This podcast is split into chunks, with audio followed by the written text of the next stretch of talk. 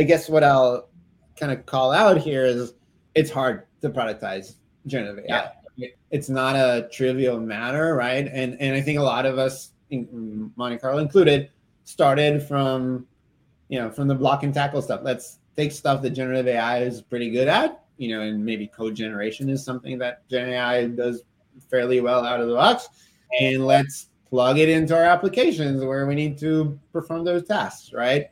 And and we'll use the the foundation models that uh, OpenAI and others have kindly built for us through their APIs, and and boom, you know, you have generative AI in production. Hello, and welcome to Coffee with Coalesce, a monthly podcast about all things data and the trends and technology transforming our industry. I'm Armon Petrossian, CEO of Coalesce, and here with me is my co founder and CTO, Satish Jayanthi. Together, we'll be your host for the next hour.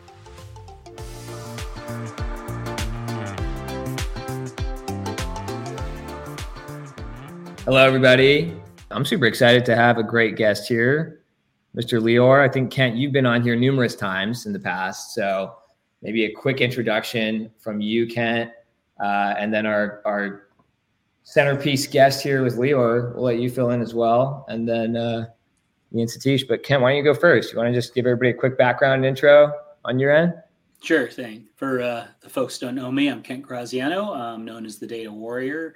I have been in the uh, data space for multiple decades, something like 30 or 40 years. I can't remember anymore. Uh, I've had the pleasure of working with Armon and Satish for over a decade through uh, uh, numerous other companies, um, specialize in uh, data architecture, data warehousing, transformations, um, Data Vault in particular. I was the uh, chief technical evangelist at Snowflake for six years and uh, then uh, retired and had people like Armon saying, "Well, no, you can't retire, dude. Uh, hmm. we need you as an advisor." So I spend uh, most of my time these days as a, uh, strategic advisor for uh, basically a lot, a lot, of folks in the Snowflake ecosystem. And uh, I do uh, have my own podcast that I do called the True Data Ops Podcast, and uh, Lior's better half was on that. That's awesome. in, in the last year, got to talk to her about uh, Monte Carlo and all things in that in that range. So that's awesome. That's, that's awesome. Super helpful, Kent. And you mentioned it, the better half. I oftentimes call Satish my better half as far as the co-founder uh, conversation goes. But Lior, this is actually your better half. You're, you're married to Bar, the CEO, the co-founder. You co-founded the company together. Uh, can you give a quick background yourself and also just for all the people that are tuning in right now? I would love to hear a founding story. Just talk us through how you both decided to start Monte Carlo, start the company. Uh, anything you'd like to share on your end would be would be awesome to hear for me personally, and I think everybody else that's on as well. Yeah, absolutely. Thanks for having me. Uh, it's so it's so fun to be with with such a great group of people in data. And uh, yeah, I, I have uh, Bar as my better half both at home and at work. Uh, so it's, it makes things easy. My background, I'm a software engineer by training, and by trade, I'm probably some mix of software engineer, data engineer, data scientist. I'm kind of a, I've kind of become this jack of all trades because I've always kind of worked in startups and and and was excited about uh, about things that you can do with data. I started working on machine learning projects. Uh, I, I'm I'm, I'm worried about disclosing how long ago, but but years. I the story that started Monte Carlo actually started started with my previous startup, which was in the cybersecurity space, and we basically used data and analytics to to help companies manage and control their their data, especially their sensitive data. We got acquired at some point by a larger cybersecurity firm called Barracuda, which is where I spent I think over three years, led the engineering team there. And one of the things that I spent the most time on was was actually building machine learning models so that we can help our customers identify types of fraud that mm. are difficult to identify with rule-based systems, which is what the product became extremely successful, and, and I think it was the fastest growing product that Barracuda had since since its inception. We got quite a bit of, of adoption and helped, I think, millions of people. The flip side of that is that you know when, when I was thinking about the times that we disappointed our customers, it was primarily when our data was wrong, right? When something in our pipelines that feed our models and or feed the features that that that are consumed by those models broke. And and in a way that was far more dominant in creating issues and, and, and frustrations for our customers than you know what my software engineer self would consider kind of traditional downtime, right? Like your your code is broken or your your infrastructure isn't running fast enough or you know those kinds of things and and, and when you think about this you realize that oh you know and on the on the software engineering side of the house you know this methodology of how to make things reliable has existed for a while right? We we generally call it devops today. Right. Uh, but it's something that people have been practicing for for decades essentially right? And there's a very good understanding of of how you do this what is the process and what are the tools that you need in order to do that, right? Starting from, you know, there's there's hundreds of different tools, but starting from a CI CD system and all the way up to observability and, and kind of monitoring things in production. All of that to a large extent did not exist on the data side of the house, right? All the stuff that we built, you know, in terms of data pipelines and and, and, and machine learning models that that run real time had almost none of that and even worse it wasn't even clear how to do this. Like what is the process by which you create reliable data and reliable models? And that's kind of a little bit where, where my inspiration for monte carlo came from. Bar independently was working more on the analytics side of the world. She was leading operations in a in a in an enterprise saas company that basically okay. helped customer success teams use data to act on on on on churn and upsells and things like that. Were you were you two together at the time or no? Did you meet later after this? Oh yeah, no, we were married. We we've been married okay. for yeah, way so before was... Monte Carlo existed. Yes. Yeah, yeah, got it. Okay, cool. Uh, the, the, marriage came first, and and and what happened was Bar left her job, and I was helping her, you know, after hours, like over the you know weekends and nights, because she was kind of thinking about starting a company. And and you know I'll, keep her story shorter, but basically she ran into similar a similar set of challenges in the analytics world, right? So I had unreliable machine learning models. She had unreliable dashboards that caused customer frustra- frustration, yeah. etc. And it kind of clicked for us that you know I, I was helping her again as, as, a as a as a as a supporting uh, husband and and and and Bar kind of thought it was oh it was interesting. She started kind of researching the the space and trying to understand whether we just suck at our jobs or whether it's something that a lot of people experience. And and she did find out that that this is a, a common problem that everybody's everybody's that's building with data is experiencing pretty much. And it was kind of like a cue. Oh, it might be interesting to go out and and solve this because this is a very important problem and you know the use of data, the use of machine learning in production is is was definitely on the rise, uh, which still holds true today. And I wasn't actually planning to join forces and work with her, but a mutual friend of ours that he actually was working at Snowflake at the time, still works there today, and and uh, you know, went to consult with him, and you know, get feedback about what she was working on and he basically said, "Oh, you know, Lior has the perfect background. He worked on fraud detection and, and data analytics, and he's cheap labor. So uh, why don't we get into?" Uh, yeah, it doesn't get it doesn't get cheaper than free. I would imagine you weren't charging her for this consulting. See, it's nothing not. like a family-run business. I was not. The most I ever got was maybe I don't know help with the dishes or something like that. Um, yeah. Nice. So, so me, cheap labor, w- was asked to to join the team, and Bar uh, was was very clever. She got me to.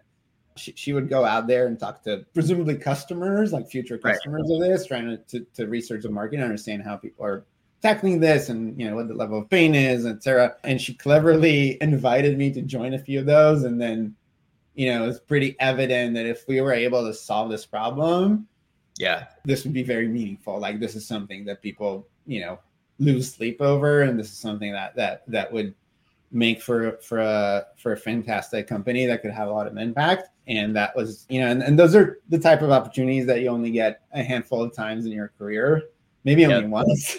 I can pass up and and and decided to join her full time, which I did several months later. And and we started Monte Carlo to basically help companies deal with those sleepless nights and, and frustrated stakeholders.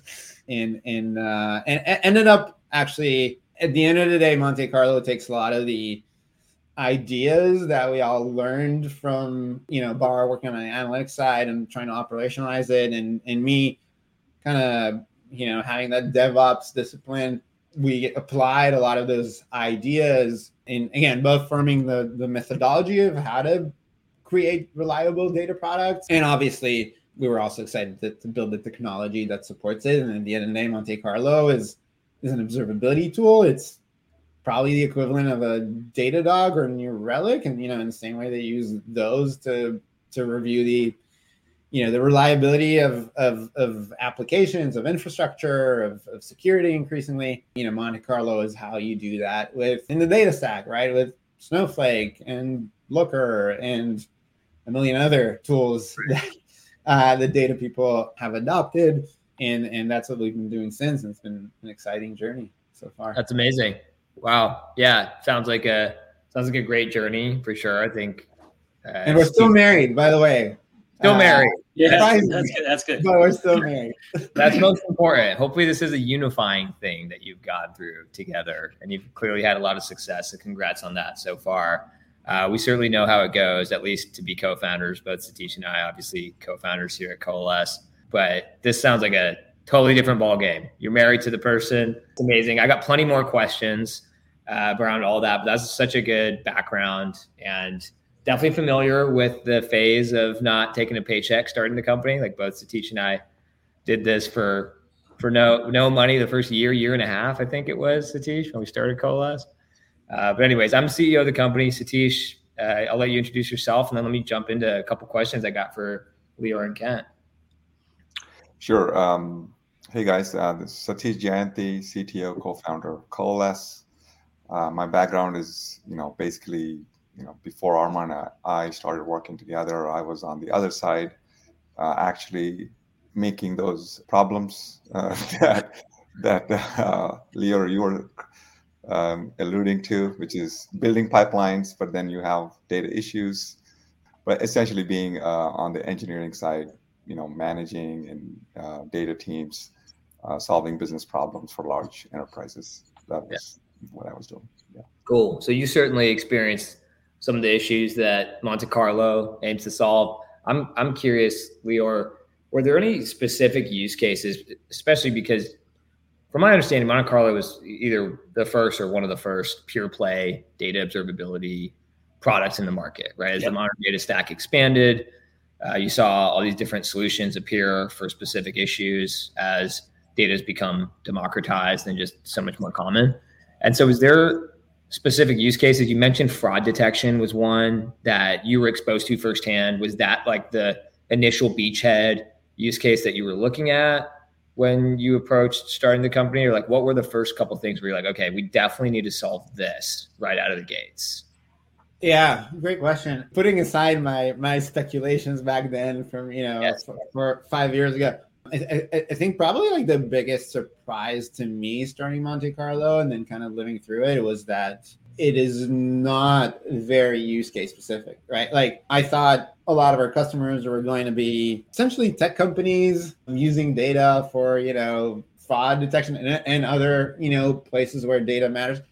What we learned though, is quite incredible, is that every single industry you can think about is right is using data today and using data in a meaningful way. And so our, our customers ended up being from, and, and this is from the from the early days even. So of course all the all the prime suspects are there, right? Like, like you'll find tech companies, you'll find e-commerce, financial tech company, right? Like all these are there, but you will also find a lot of manufacturing and a lot of an education and pretty much any sector of the economy that you could possibly imagine yeah. is using data in a meaningful way. Kent, you probably saw that. no yeah, yeah, no, I'm just thinking through all the companies I've worked for over the years, and really the the whole what we now call observability been a like you said, a problem just in the analytics space, which is where you know where Bar came out of, is there was always those questions about can I trust the data in this dashboard or in this chart when you know how come i'm getting two different customer accounts from these two different managers out of our data warehouse right? It's like where's that data coming from? And trying to prove to the ceo you know somebody having to go through piles and piles of hand coded etl code to go well how did we end up there over in this mart? And we got a different answer over in that mart. Yeah and it, it is every industry. I mean it's starting in the mid 90s with data warehousing really starting to boom back then you know, I, I, saw that thing and said, you know, this idea of business intelligence. It's like, mm-hmm. okay, at the time, some of us thought it was an oxymoron. Granted, um, you know, can we actually have intelligence in business? But you know, everybody needed that data, and and you could see anybody who's going to be successful, regardless of the industry, like you said, they need to use the data effectively. But you get down to the data governance and you know the reliability, the auditability the, the overall trust factor of that data, the more important the data became to a company, the more more important all of those things became, right? It's mm-hmm. like we got to be able to trust that data. And now that we're moving into AI and Gen AI, and you know your experience in machine learning, it's even more important. It's like how do you trust the results of a black box Gen AI thing mm-hmm. if you can't trust the data that went into it? Right. That that makes complete sense. We talk about this all the time, especially with like the black box in the AI world. The foundation you're feeding it with is so critical. Real quick, and maybe this is for everybody here, but when you when we think about data observability, some of this feels like it is on the fringes of data quality as well, because we talk about making sure that that quality is high. I guess Lior, just for the audience here, like how would you decipher or compare the two? Or is it completely a separate thing, or do you see observability as related to quality? What What are your thoughts there? And also, it looks like you know, the, as people are tuning in here, if you have any questions, feel free to ask for anybody uh, that's on the webcast right now. But yeah, could you could you help decipher that? Yeah, to me, and, and there's obviously different d- differing ideas about this, but the way I view it is data observability is an extension of data quality, right? Like I think a lot of like a lot of data quality, you know, both the con- concepts and the the tooling around it mm-hmm. came from this viewpoint of, you know, I'm going to do I'm going to do something once very manually, right? I'm going to take data and transform and, and, ingest it, clean it, transform it, and you know, put it in a binder that's kind of where the the methodology came from. And so it's very much oriented towards you know point of ingestion or like very very very specific parts of the pipeline. And it's very focused on exclusively the the data and the rows. And that's critical right? That's building block. You can't get a reliable dashboard if the numbers are broken or you know if the data that was ingested has values that that shouldn't be there, right? So that's absolutely a critical thing, and and you know it's a big part of data observability, a big part of what we do today. I think where data observability took it a step further was, hey, look, we're not putting data in binders anymore, right? And we're not doing this like pool once a quarter that we analyze and scrutinize and and have a person look at and manually right? right. Uh, we're not doing that anymore. We're you know in a modern company, there's there could be hundreds and thousands of people that are staring dashboards every day to do their jobs. There's models right. that are making decisions on behalf of the business every single day, right? Like, or billions of times, billions of times a day, sometimes, right? That idea no longer works, right? You have to think about, you know, how do you scale this thing? How do you make sure the entire system, you know, all the way, you know, from the from the data that gets ingested and through typically dozens and hundreds of steps of transformation and all the way down to the end product, be it a dashboard or a model or whatnot. How do you make sure this whole thing works reliably, right? And one part of it is definitely making sure that values are correct in a mm-hmm. sense or meet certain, you know, business rules. but you really have to start thinking about like how every single step of the way of this long pipeline how reliable is it how healthy is it and you have to think about it several dimensions. Like these these systems are pretty complicated. They have you know both the data that's flowing in right? Like there's this external input that you're taking from either you know another team in your own company or or sometimes from an external source that can change unexpectedly in ways that you don't anticipate. You have the the um, the code that you're using to transform all that data right? And you're usually again applying at least several dozens of steps yep. of, of calculation right uh, and that can change right you're hiring people to build those pipelines to make those pipelines better they're going to change the code the code is going to have unintended consequence right like it just happens and then the third piece of course is infrastructure right like all this thing is running you know in a variety of tools right? Mm-hmm. OS is one of them, right? And all these tools kind of work com- and combine together in sometimes mysterious ways to to create the end product. And you have to understand how reliably and how healthy all these things are are working and how they're combining to create the final result. And that's probably like the biggest, you know, philosophical difference in terms of observability, like for data observability and where it extends data quality. In practice, this means that you know a data observability solution will give you tools that allow you to look at you know all of the tables that you have not just at the point of ingestion or consumption but all of the different steps of the pipeline and it will try to measure health at every single step and it will try to give you meaningful alerts and it will even more important it will give you meaningful context about those alerts like okay there's a problem here the data is wrong one way or another where is this data coming from. Right. What happened there? Did someone change the code there? Did someone or the the, the, the data that you ingest change in some in some way that you didn't expect? Did the infrastructure that was running all of this have a certain issue, performance or errors or otherwise? All these things are combined together into this single pane of glass that gives you visibility into data quality and other things that are important for the. So, so this is really I'll say automating the the overall monitoring of what's happening in the data e- ecosystem, right? There's no way to scale without doing the automation. Right, right, right, right. And, and, and that's exactly where you know data quality, quote unquote, struggled in the past, right? Yeah, uh, running I mean, one SQL script occasionally, like before you move something to production. Okay, so the code works today on the data we're looking at today.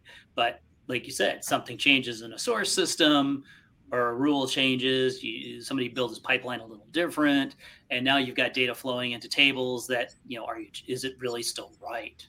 Uh huh. Yeah. Yeah, yeah, and and these things break, right? like they do. Uh, it's it's the nature of of, of, of, of complex systems, right? Uh, yeah, yeah, that's helpful. I love that, and I like the way you know just at a high level comparing it to something like Datadog as far as software engineering goes, but appropriating that to the data pipelines as people go through building them and managing them. Ken, any questions from you that you're curious about? For- well, you know, it's the you know it's the the age of, of AI here, and since you know, Lior's got the the background in machine learning and all that, was really kind of curious as to you know what are you seeing with your customer base today? Are they are people really getting into Gen AI and machine learning? You know, are they just dipping their toes in? And um, you know, how many are getting past the sort of well let's try it out with chat gpt sort of thing and experiments mm-hmm. and really looking at putting stuff into production and and using your product as a way of monitoring those pipelines to make sure that everything's good yeah great question it's been really hard not to hear about generative ai in the last I, have yeah. been trying sometimes to not hear about it you still do right and, and, and so i think the kind of like you called out i want to say that you know 80 or 90 percent of teams that you talk to have plans around it and right. have taken at least some steps to to experiment with it to understand it and to do things with it as you also call out there's a there's a pretty broad range of maturities around that where some teams have gotten all the way up to you know a customer facing production app that you that leverages Gen AI, and and a lot of companies are still at the phases of figuring out what to to even do with this and how. And we see it across the board. And I guess what I'll kind of call out here is it's hard to productize generative AI. Yeah. It's not a trivial matter, right? And and I think a lot of us, Monte Carlo included, started you know from the block and tackle stuff. Let's take stuff that generative AI is pretty good at, you know, and maybe code generation is something that Gen AI does fairly well out of the box, mm-hmm. uh, and let's plug it into our applications where we need to perform those tasks, right?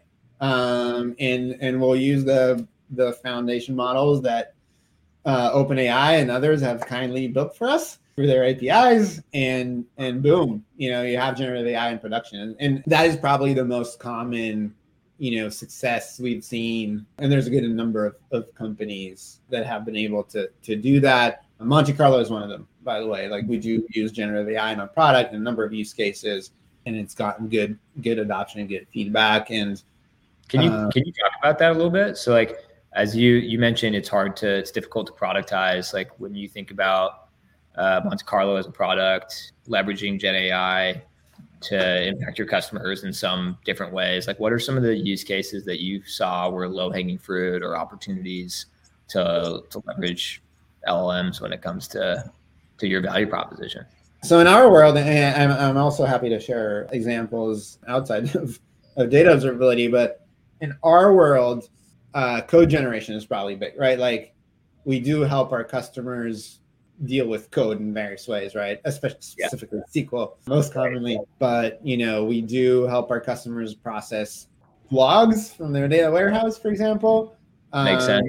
Yeah. Our customers do use logs to sorry, use SQL queries to basically define quality rules or about their you know the data that they have. And so we've found different ways to help them create that code debug it optimize it things like that. And so all of that is is built into monte carlo. And and that those have been some of the first you know Use first cases. implementations yeah that that that that, that work pretty well. And we've seen similar patterns with our customers uh, specifically around usually code generation and or summarization is also something that works pretty well. So, is it how accurate is it usually? Like we we've gone through internal POCs at Coalesce as well, and like for example, like creating a join or something using Gen AI for doing something like that. What we found is it gets you pretty close. It's not 100% accurate. Is that similar to the experience you've had as well with? When it yeah, comes absolutely. To, it's a co-pilot. There. Right, right. right. And, and is, is that what Snowflake called theirs? Isn't that the, the Snowflake Copilot? Yeah. Copilot. Copilot there's yeah, yeah, there's like Cortex. So we'll be doing a demo with Doug and Snowflake later this month. Uh, that's for like a different theme. We've got demos with Doug, super fun. If you haven't tuned into one of those, definitely check it out.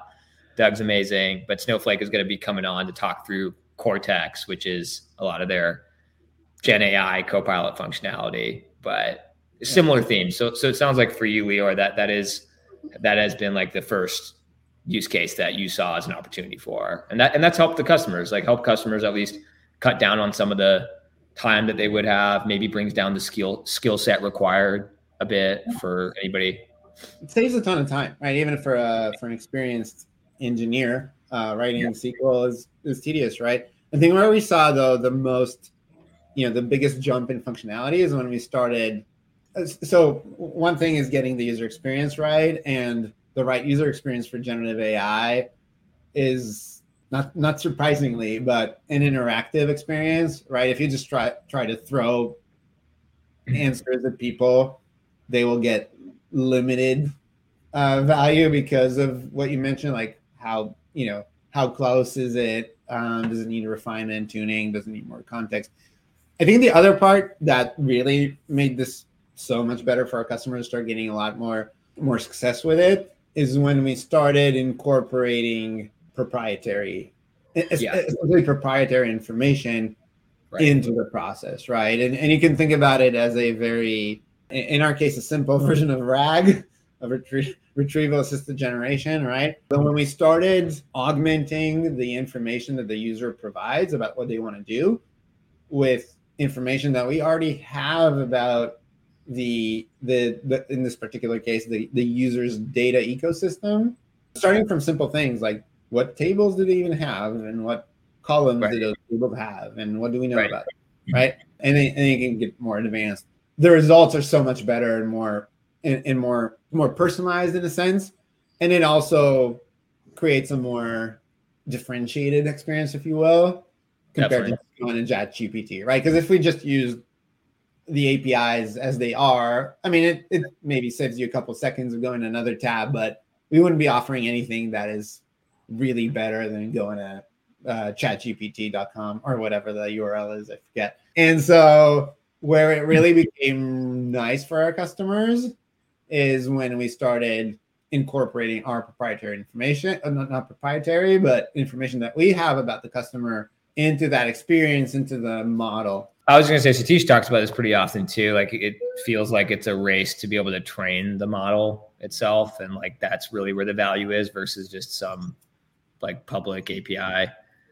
Well, and it, it's it about the, the, metadata, or, right? Or or RAG, right? And and personally, I think RAG is is the easier thing to do in a sense. But yeah, you, I, I, I think the point is correct. Satish, I'd love to hear your thoughts as well. But like, it's it's really a hard or the, the the secret sauce here is the data that you have however you choose to incorporate it into the model into the application rag or fine tuning or you know train your own uh, foundation model if you really want to.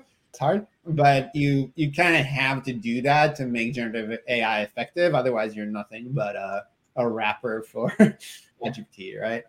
Satish anything any thoughts on that just like I know you obviously built some of the world's largest, most complex data warehouses. You've probably seen these problems over and over again uh, as far as it relates to Gen AI, data observability, yeah, training models. Um, yeah. First thing, uh, you know, uh, you know, implementing uh, the augmentation piece is probably the easiest of all the solutions out there right. to improve and add value, uh, as opposed to the generic uh, API that's available. So that's for sure because the training is while everybody says training and fine tuning and training and fine tuning is not that easy. Um, so that's that's that. Uh, but as far as the observability goes, I have a question for you, Lior. So, yes. um, you know, when we implemented data quality in my past life, uh, you know, just like we discussed, hey, you, you write in some SQL to test something either at the beginning of the pipeline, in the middle of the pipeline, or at the end of the pipeline and then we say hey here's my first rule here's my second rule third rule. And once you get to a dozen rules then you're kind of getting to a point where you're losing control of what is happening and you don't have a proper structure. So my question to you is if uh, these companies are getting started let's say on data observability what would be some of the things that they need to be uh, you know thinking about from a best practices or how do they start? I mean, obviously, you don't want to boil the ocean, but what, what's the best way to kind of get started with observability for these? With observability, great question, and, and very relevant to generative AI as well. I think the way to do it is, in my opinion, several things. First part is leverage automation, right? Like you can absolutely go ahead and write a lot of rules. Like you called out, that gets really complicated really quickly because it's hard to anticipate all the things that are going to break. It's hard to manage the configuration and the thresholds and whatnot, and and can create a lot of noise as a result. That would then alert fatigue people and and and make the whole initiative fail. And so the first thing is to leverage automation, right? It's a lot of the stuff that we built into Monte Carlo is this ability to basically automatically collect a lot of health metrics about the data, starting at the pipeline level and or table level, things right. like you know how recently the table was updated, or you know how many rows it has. Does it kind of does it make sense for it to have as many rows as it does today? And then going sometimes many levels deeper into the data itself. You know, again, starting from the basic stuff like you know how many nulls you might have in a particular field, or how many unique values, and then going down into as sophisticated of a metric as you want to measure the health of your particular you know data set in your particular business. And we've built a lot of tools to make that scalable right? Whether it's the ability to collect a lot of those metrics you know with a single click or a single line of configuration like allows you to to do a lot of these metrics across a lot of tables at once. Whether it's machine learning models that help set thresholds in a way that may not be perfect or exactly what a, hu- a human with a lot of context would have, but they're very good sanity checks and they will put a lot of confidence into the pipeline without having human goes and and manually sets up a lot of rules. So I, I think that's the first piece of it, and and that's the the the second piece of it is rules have a very important place, right? Like, and our customers build a lot of those various forms of rules. The trick is to also create the the operational discipline around it. I think, right? Making mm-hmm. sure that it's clear a what needs to be monitored, right? Mapping, hey, you know, there there are these critical products data products that I'm trying to make reliable, right? Whether it's the dashboard that the CEO uses or you know the table that feeds into my latest and greatest generative AI application. But I, I need to understand what it, what it is that needs to be reliable, what the SLAs are, mm-hmm. and understand what feeds into that. What are the breaking points? I need to understand how to monitor for those issues and I need to make sure these things go to the right people right? Because I could send all of, all of my alerts to one single channel and hope that something happened. Right. What happens is that everybody ignores that channel, right? what you need to yep, do is make sure alert goes to the right person at the right time for them to act on it.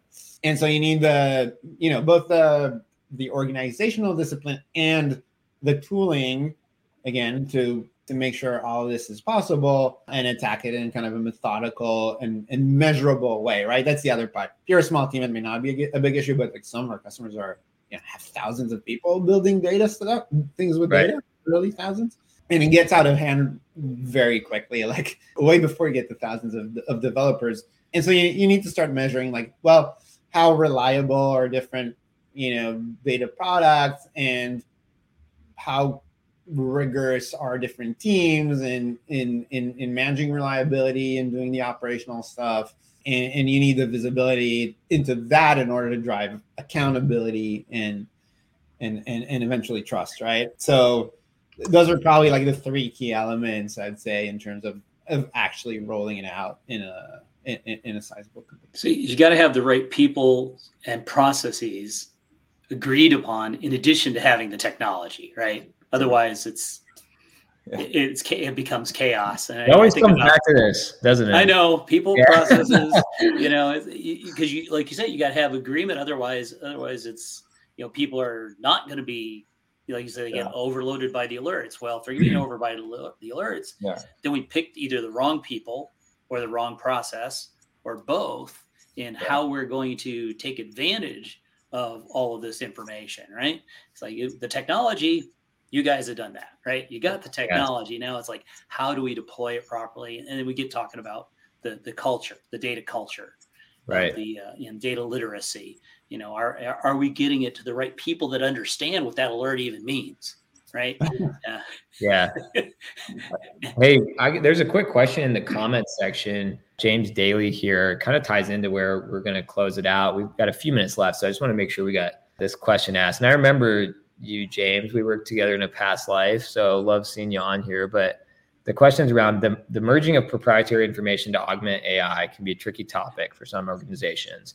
Customers need safeguards that their proprietary information is not used to train models shared with the general public. Interested to hear how Monte Carlo manages that fear. Any thoughts there? And like, do we see this as a theme coming up in 2024 for for companies as they express that towards vendors like ourselves? Yeah, such a great question. First of all, I'll admit, like Monte Carlo doesn't necessarily manage this directly, and so we're, right, we're right. usually not that. But I, but I do have a point of view on that, and I think as you call out, James, to adopt generative AI with proprietary data in an enterprise, there's a bunch of requirements, right? That that goes beyond the like, oh, a demo that I'm going to post on X or Twitter or whatever it's called. You need you, you need to start thinking about like what data goes where, right? Which is what what you're you're pointing out around privacy, compliance, data security, things like that. You, you need to, you need to think about these things, and it's tricky. Uh, you need to think about scale, right? Is going to you know it's one thing for me to build a demo app that works on my computer, but like how do I do that in a way that serves my customers, which could be many, and they might not be talking to me or in a tightly controlled environment. And you need to think about trust, right? Like, how do you make this thing, you know, produce the right results? And and and that ties into data quality and data observability and, and some of the things we discussed today. To answer your question specifically about security, but the same, but I, I I'd argue the same argument would apply to to the other two. This is a place where this partially makes me say that RAG is probably the architecture of choice. It is not only easier to implement from a technical standpoint, but it also very naturally lends itself to all of these questions, right? Go ahead and train your model. Like there is literally, I'm not aware of any way you can control who gets what data right? Like right. The, you can then block the model from talking to certain people, talking to certain people, but but whoever gets access to the model gets access to all the data that was fed into it, essentially, plus some hallucinations, but that's a different story. In a RAG model, you can actually control that much more tightly, right? Like we've solved the the the issues around data privacy in the database world, right? We've been doing it for a while. We have a lot of good constructs there Mm-hmm. Snowflake has a lot of good controls, you know, other solutions too. And so you can actually, if you go down the RAG route, and RAG I can actually solve a lot of the problems that we want to solve with generative AI, you can actually control security and privacy very well with nice. tooling that already exists today, right? It's not like me talking about some futuristic capabilities. You can actually make sure that the person that is using the app gets access to exactly the data set that they should be getting access to according to their role or user ID or you know whatever it is. And that is a very effective way to do that. If you're going into the fine tuning and training world, which which has some merit of obviously in a lot of use cases, then that's a whole other ball game, right? That's about you know managing different models for different people, and that that can be really really hard to do at scale. For example, like you know if you have millions of users, some some of our customers do, uh, or tens of millions, you, well, you can't maintain a model for you, or it's very, very difficult to maintain a model that yeah. is custom trained and custom built for every single customer. Like you kind of have to do it with RAG, and you and you can use the security and privacy controls that have been created around databases to really accomplish that same objective with with the general yeah. Basically, help reinforce it yeah, because uh, typically they use a vector database or something to hold this RAG, you know, information, and that has the, all the database permissions and policies that you can use. Which most of the people are familiar with that type of security mechanisms, anyways. So. Yeah. Yeah. Cool. Uh, well, we're a little bit past time. I could stay on this all day. Lior, it's been awesome having you as a guest, Kent as well. It's always a pleasure. Thanks everybody for hopping in and uh, I'm looking forward to the next one of these. But it's uh, it's been awesome having you on, both of you. We are Kent. Thank you so much, and thanks everybody for the great Happy questions and uh, for, for jumping on with us.